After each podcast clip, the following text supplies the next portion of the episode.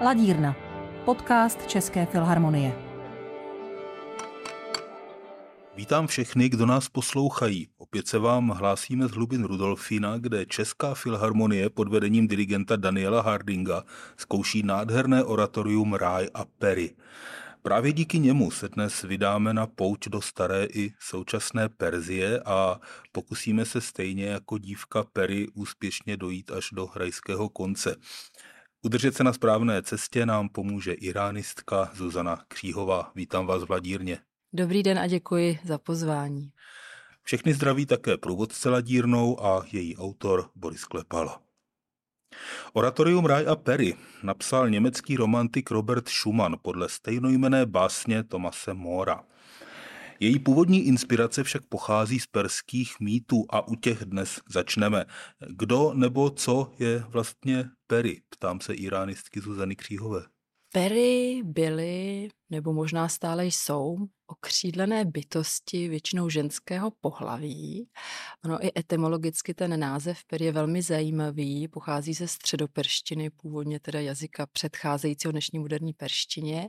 A persky pari od pár, což znamená křídlo. I v dnešní perštině se používá. A byly to ve skrze dobré, milosrdné bytosti, které pomáhali lidem, někdy vstupovali i na zem a podle jedných z mnoha legend perských perí eh, neměli přístup do ráje, anděle jim nedovolovali vstoupit do ráje, dokud se nebudou správně kát. A to se stalo součástí básně jirského básníka Tomase Mora a, a zvané Lala Roch.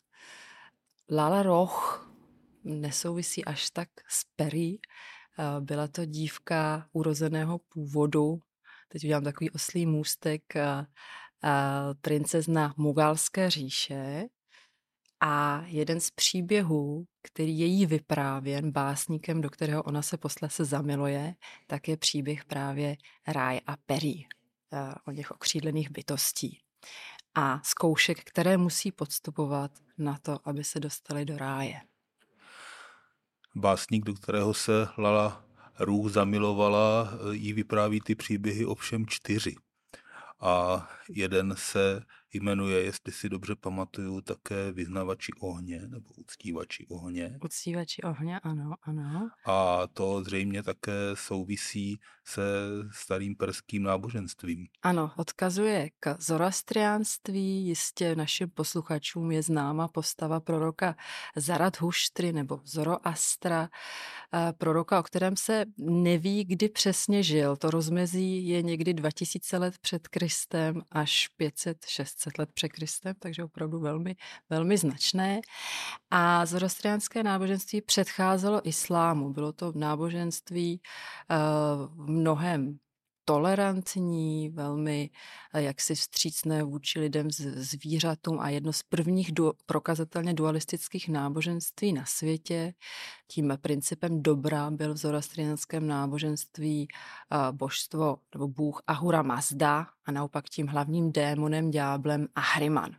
Potom také trošku báseň nebo část básně Lala Roch Tomase Mora uh, pojednává a tato třetí část básně uctívačů ohňů je nejenom o těch vyznavač, vyznavačích zoroastriánství, ale i o jejich bojích proti invazi Arabů a, a jaksi invazi islámu na území Perské říše, k čemuž došlo v 7. století našeho letopočtu a trvalo tedy Arabům několik desítek let až staletí, než se jim podařilo ovládnout celé území dnešní Perzie.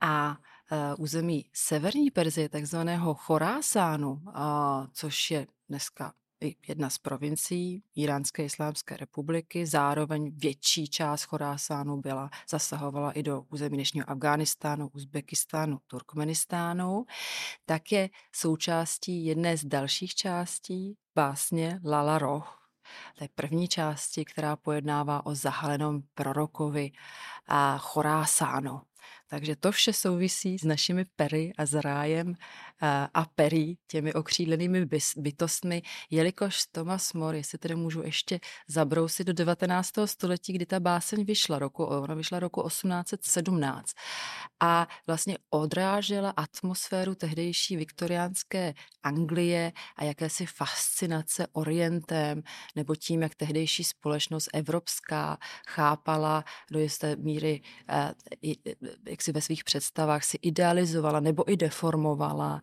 povědomí o Orientu a jejich obyvatelích, nejenom tedy dálného východu, ale i onoho blízkého a středního východu, samozřejmě 19. století, eh, britské kolonie v Indii, proto ta Mugalská říše, jak jsem zmiňovala na začátku.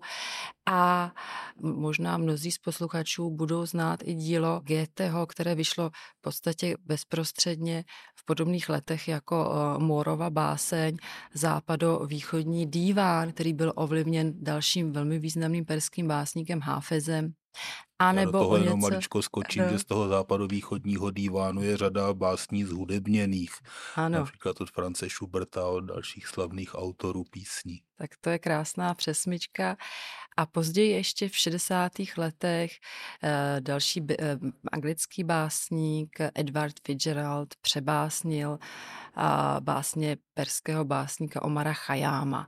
A dá se říci, že ho nějak do určité míry i revitalizoval i pro iránské čtenáře, kteří ho do té doby znali spíše jako astronoma a méně jako básníka. Takže je tam taková jako velmi zajímavá tradice e, západní literatury prolínající se s východní perskou.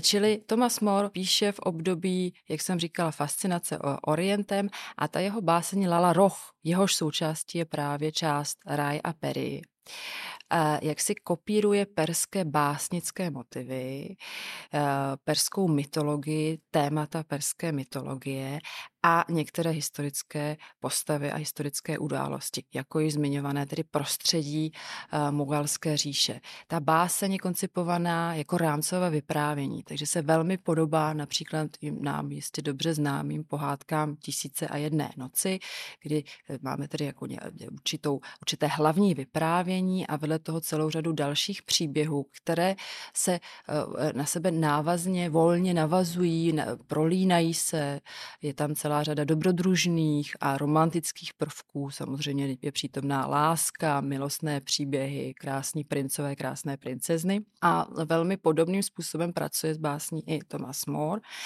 A ta jeho poema nebo romantická poema si získala ve viktoriánské Anglii obrovskou popularitu, inspirovala celou řadu umělců, hudebních skladatelů, což samozřejmě víme v německé tradici, ale i malířů, to dílo vyšlo, tuším, asi 40krát eh, eh, v návaznosti teda na, ten, eh, na to první vydání a dokonce byly zakládány i nejrůznější spolky Lala Roch nebo spolky zahalených proroků, jak mužské, tak ženské spolky. Takže opravdu to literární dílo mělo nesmírný vliv v, v západní Evropě první poloviny 19. století. Mně to dílo připomíná trošičku taky ohlasovou poezii, kterou my tady dobře známe nejenom od Čelakovského, ale nakonec i z německé eh, tradice třeba chlapců v kouzelný roh a podobně.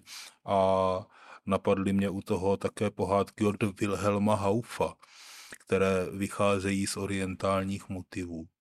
Ano a konec konců i o naši básníci, jako třeba Vrchlický, má celou řadu básní navazující na tradice klasické perské poezie. Ostatně naši čtenáři si mohou přečíst stále ještě v dosažitelných výtiscích v antikvariátech.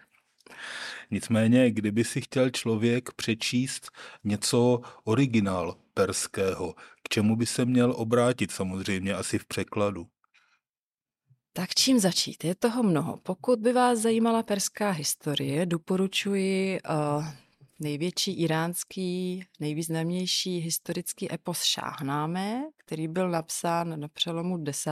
a 11. století. Takže si představme báseň takto prastarou. Báseň, která obsahuje 50 tisíc dvojverešů. To znamená 100 tisíc veršů. Samozřejmě do češtiny nebyla přeložena celá, i do ostatních jazyků spíše máme exempláře převedení do prozaického, jinojazyčného eh, spisu. Nicméně to bych velmi doporučila, abychom, aby se čtenáři seznámili s dějinami jak před islámské, perské, eh, teda primárně před, eh, před islámské období a s celou, řadu, s celou řadou hrdinů perských.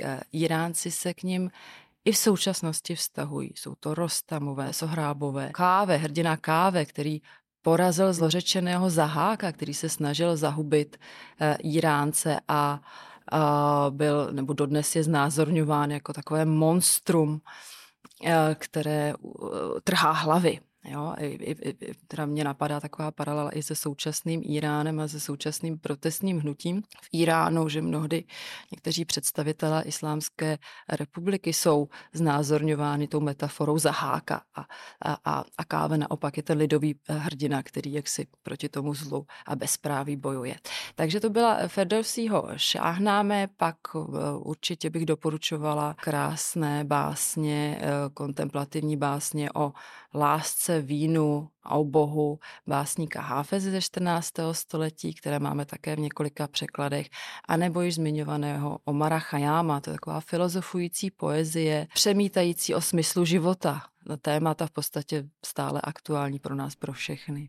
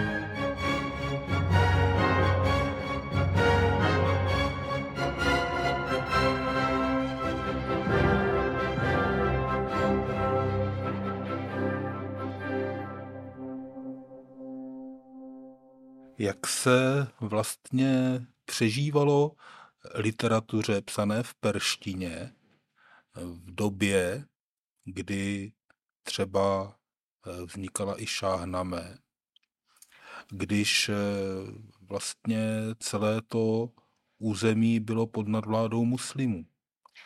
To je velmi dobrá otázka, protože eh, se v současné perské literární vědě a de facto i historiografii uh, uvažuje o tom, že pokud by neznikla šáhnáme, tak by možná zanikl i perský jazyk. Jo, samozřejmě to takové to kdybyování, které historici nemají rádi. Nicméně jak jsem zmiňovala, Ferdousího Šáhnáme vznikla na přelomu 10. a 11. století v době, kdy veškeré vědecké spisy a, a právní spisy eh, byly psány v arabštině. No, opravdu arabština se stala oficiálním jazykem a v tehdejší, tedy už již zaniklé perské říši, jak za Umajovců, kteří eh, vládli posléze, tak za Abásovců. A Ferdousi se rozhodl vytvořit epos do značné míry i právě kvůli tomu, aby zachoval ty tradice a legendy, které byly orálně do té doby eh, tradovány a ví se, respektive na základě mnoha jazykových lingvistických analýz je doloženo, že opravdu šáhnáme obsahuje minimum arabských slov. A co je ještě velmi zajímavé, a my to ze studenty taktéž velmi často kvitujeme, i když studenti se mnou nevždy souhlasí, my můžeme, nebo Iránci mohou číst toto téměř tisíc let staré dílo a rozumí mu. Jo, to je úžasné, že je psáno vlastně jednoduchým jazykem perštinou, kterou, kterou uh, i současní obyvatelé dneska, dneska hovoří. Takže Fedosímu se podařilo jednak tedy zachovat tradice, které by možná byly jinak zapomenuty, legendy, hrdiny, panovníky staroperské a zároveň říkám, že vzkřísit jazyk, samozřejmě ten jazyk pokračoval, ale zachovat ho pro budoucí generace, takže určitě šáhnáme měla nesmírně důležité místo i v jakémsi možná později i nacionalistickém úzu Iránců. Ještě možná trošičku podobnou otázku nebo námět bych měl, co se týká toho zoroastriánství, protože pokud vím, tak v zemích, kde je, řekněme, státním náboženstvím islám, tak eh, potom ta ostatní náboženství jsou odstupňovaná v té významnosti nebo v tom, jak jsou privilegovaná, jo? takže zjevená náboženství, vlastně abrahamovská, to mají o něco lepší než tady ti zoroastriáni. Jak těm se přežívalo a přežívá? A naopak zoroastriáni jsou taktéž po, počítáni mezi lid knihy, stejně jako křesťané a židé. A to znamená, že mají ano o něco lepší postavení než náboženství, která do této skupiny nespadají. Z legislativního hlediska to znamená, že v současném majlesu iránském parlamentu mají své zastoupení po jednom poslanci, jak křesťané, zoroastriáni, tak židé. Na rozdíl například od Bahájů, což je další náboženská menšina v Iránu, která je naopak velmi silně persekuovaná.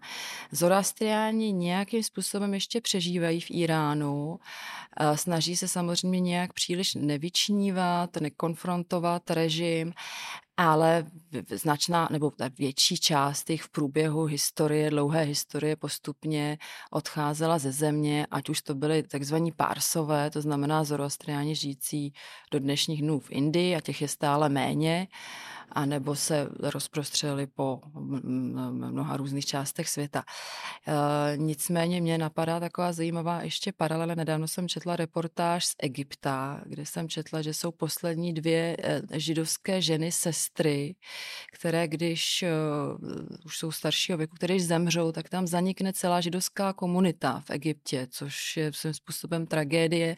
Tak v Iránu je situace jiná. Jo? Například i s židovskou komunitou samozřejmě Samozřejmě ten exodus byl obrovský po islámské revoluci, to nezastírám, ale stále tam ještě komunita iránských židů, prastará komunita iránských židů stále přežívá a mají svoji specifickou kulturu, svůj uh, specifický jazyk. Uh, když už jsem takto odbočila, dokonce dvě významné židovské památky, údajný hrob královny Ester uh, a proroka Daniela se nacházejí právě v Iránu prorok Daniel byl ten, který souvisí s králem Nabukodonozorem. Ano, ano. A to je oblast, eh, nebo údajnou hrobku má v oblasti dnešního Chorásánu, což je u iráckých hranic, což je bývalá babylonská říše, takže jsme u eh, ano, židovského zajetí a posléze jejich propuštění ze zajetí. A to je právě, jak jsem zmiňovala, ta prastará komunita židů v Iránu. Jejich potomci jsou až z takto jaksi archaické doby žijící stále přežívají v dnešním Iránu. My se tady vlastně pořád motáme kolem věcí, které našly nějakou odezvu v evropské kultuře 19. století, protože opera Nabucco je jedna z nejhranějších eh, Verdiho eh, děl a Konec konců já jsem byl celou dobu v takovém malém pokušení strčit někam do prostřed toho našeho povídání kousek z tak pravil Zaratuštra od Richarda Strause, ale nakonec jsem si říkal, že, že toho nechám čist, čistě na Šumanovi. Byl by který... to zajímavý dramaturgický zásah ale jenom jako připomínku prostředí, ve kterém se, ve kterém se pohybujeme a jak my ho vlastně vnímáme. thank you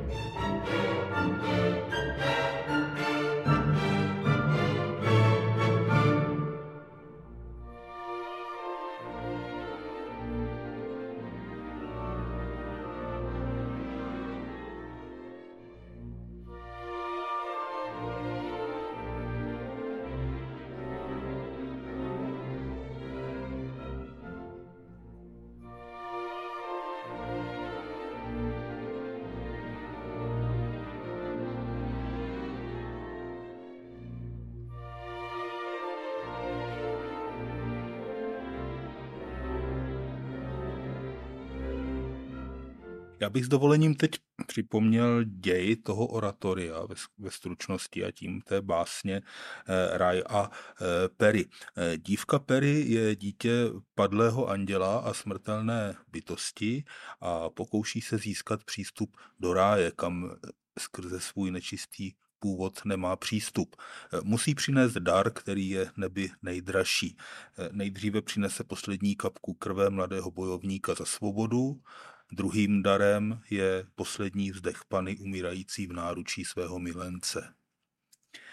Anděl, který je strážcem ráje, ani jeden z těchto darů neuzná a Perry konečně dosáhne svého cíle teprve s kajícnými slzami zločince, který si při pohledu na modlícího se chlapce vzpomněl na nevinnost vlastního dětství. Takže poselstvím celé té věci vlastně je, že soucit je ten nejvyšší, nebo pokání je ten nejvyšší dar, který člověk může neby přinést. Je to i součást tehdejšího náboženství perského. Vnímali to takto zoroastriáni. Pokání, čili taubat, je významný pojem jak zoroastriánského náboženství, ale do značné míry i islámského. Tam eh, jak si se ty tradice navzájem prostupují a nelze úplně odlišit, co bylo zoroastriánské a co je dnes šítské, protože samozřejmě náboženstvím nebo převládajícím náboženstvím v Iránu je šítský islám.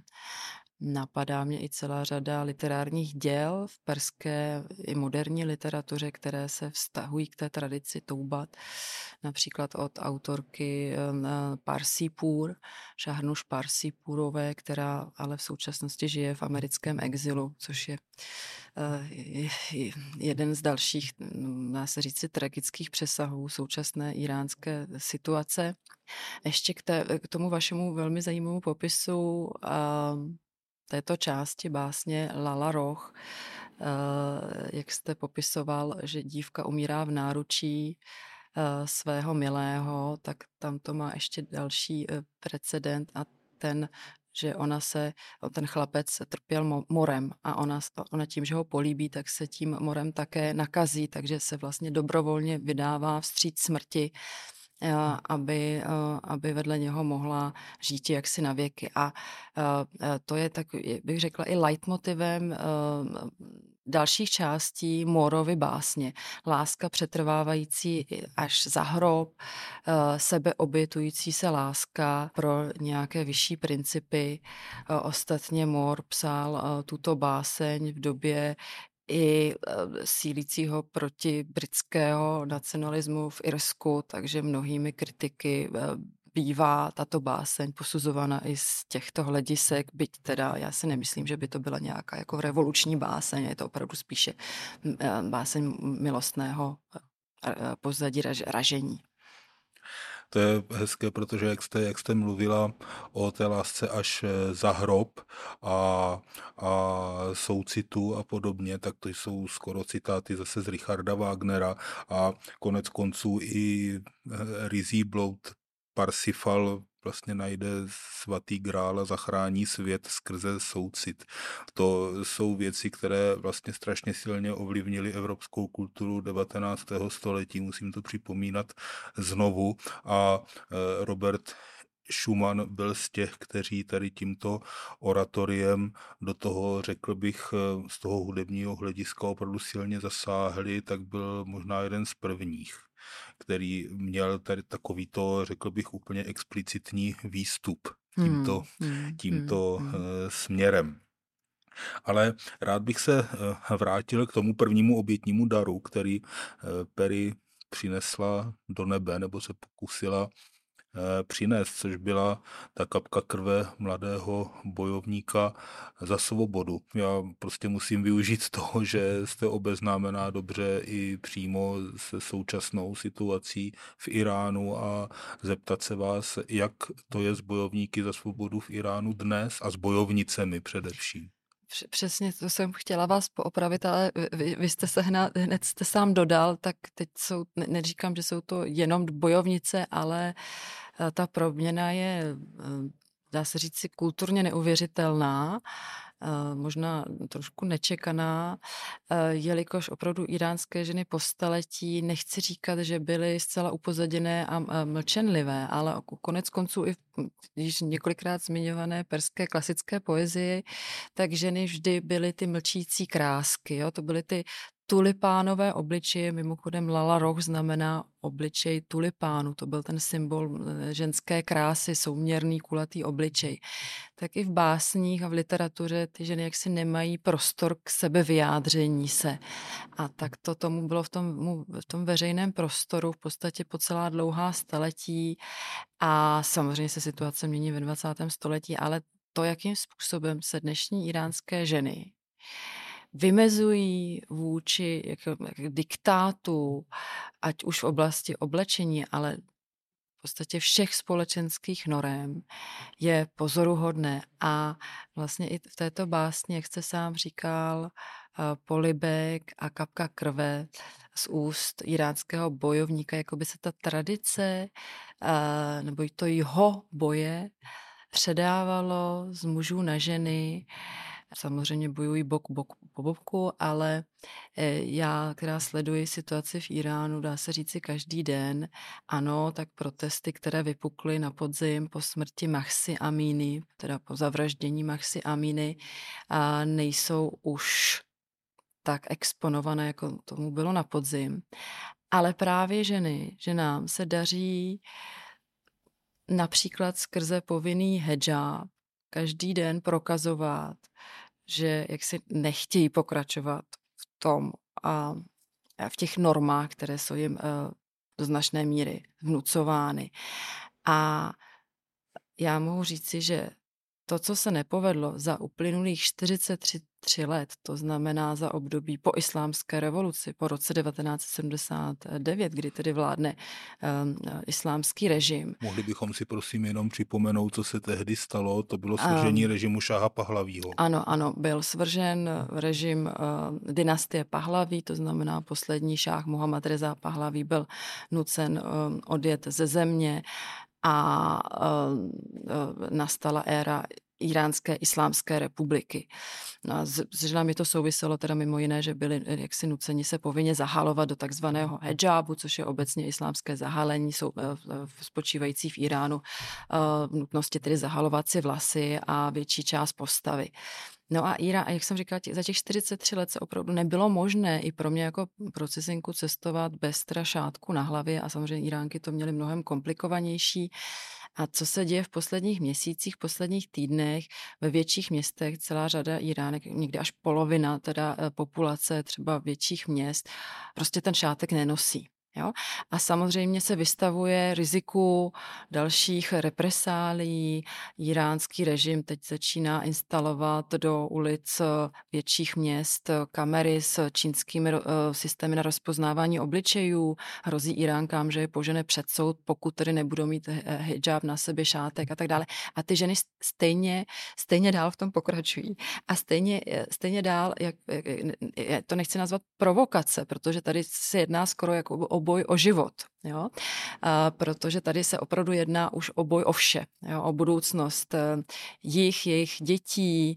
A Irán je velmi mladá generace, která má pocit, že jaksi nemá uh, už co ztratit. Takže vlastně Iránky v tom prokazují nesmírnou odvahu a pokračují dál. Já jsem viděla x videí mladých dívek, který třeba tancují eh, na dvorech obytných, takových těch velkých obytných eh, paneláků, to znamená ve veřejném prostoru, skupinka, já nevím, deseti mm, mm, dívek, holek eh, tancují prostě na západní muziku, samozřejmě nezahalené a, a režim se pak velmi snažil jak, si vysondovat, kde, kde ty dívky tancovaly, aby je mohl perzekovat. Jo. A, a perzekuje je. Ale stejně, stejně se to dál děje. Stejně dívky pokračují, i tím, nebo ženy dál, dál pokračují. Mimochodem, už se o tom v našich médiích e, příliš nehovoří, ale v Iránu pokračuje e, vlna otrav Eh, dosud nevyšetřených otrav na dívčích školách, primárně na dívčích školách. Opravdu jsou to desítky desítky škol, eh, které už po několik měsíců nebo na těch školách eh, probíhá, jak, jak si nikdo dokáže vypátrat, jakým způsobem a kdo to způsobuje, ale otravy jakýmsi nervovým plynem. Těm, těm, těm žačkám, studentkám je, špatně, omdlévají, jsou hospitalizovány v nemocnicích. Jo. A, a, takže vlastně, a to je jedna z mnoha teda represálí, až, až bych řekla ad absurdum, které se dál dějí v Iránu. Takže pokud teda oslým úzkem se zase vrát, zpátky vrátím k té kapce krve přenášející se z muže bojovníka na ženu bojovnici, tak eh, myslím, že i eh, tato skladba, pokud eh, nezazní, tak je takovým holdem a vyjádřením i podpory iránským ženám, aspoň z mé strany.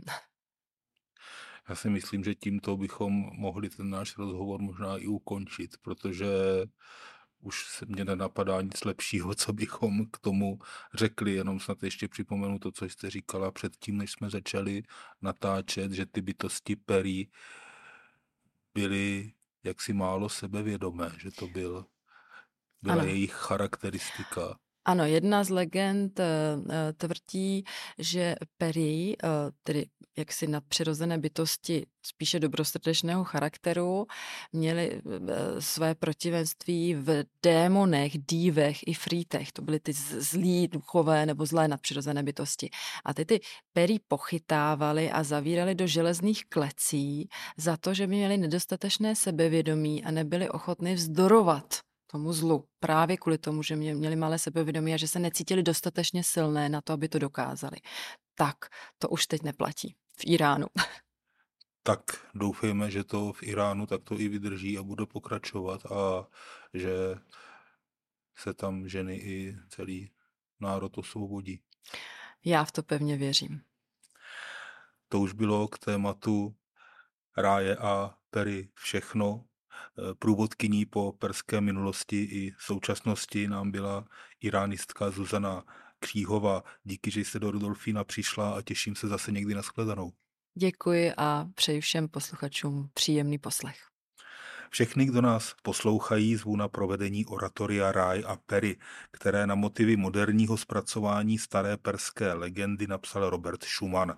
Jeho vzdušnou a kvetoucí hudbu si můžete vyslechnout živě od čtvrtka do soboty 20. až 22. dubna. Českou filharmonii, Pražský filharmonický sbor a solisty povede britský dirigent Daniel Harding. Sobotní koncert začíná už ve tři odpoledne. Náš podcast, kterým nás tentokrát provázela hudba Roberta Schumana, najdete na běžných platformách Spotify, Apple Music a SoundCloud nebo na webu České filharmonie. Loučí se s vámi průvodce Ladírnou a její autor Boris Klepala.